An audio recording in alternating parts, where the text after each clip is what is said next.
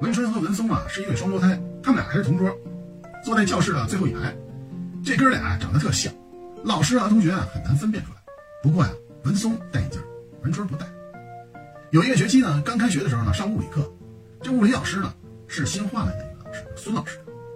那堂课呢，老师呢就讲惯性知识。这时候呢，老师就提问：“呃，我问同学们一个问题啊，呃，一只狗横穿马路，一辆高速行驶的公交车一脚急刹车，车里的人身体不由脑前倾，请问这是什么现象呢？哪位同学能回答？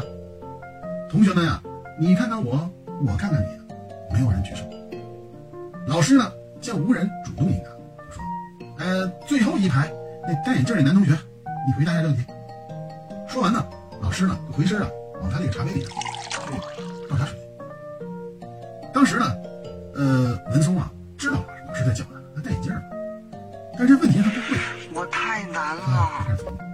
说时迟，那时快，他趁老师刚管事的时候，用麻利的就把自己的眼镜摘下来戴在文春的脸上。哦吼，这是文春呢，这一愣，没反应。老师呢，正好刚转过身来了，说：“哎，最后一排那个戴眼镜男同学站起来，你回答问题。”文春呢，特不情愿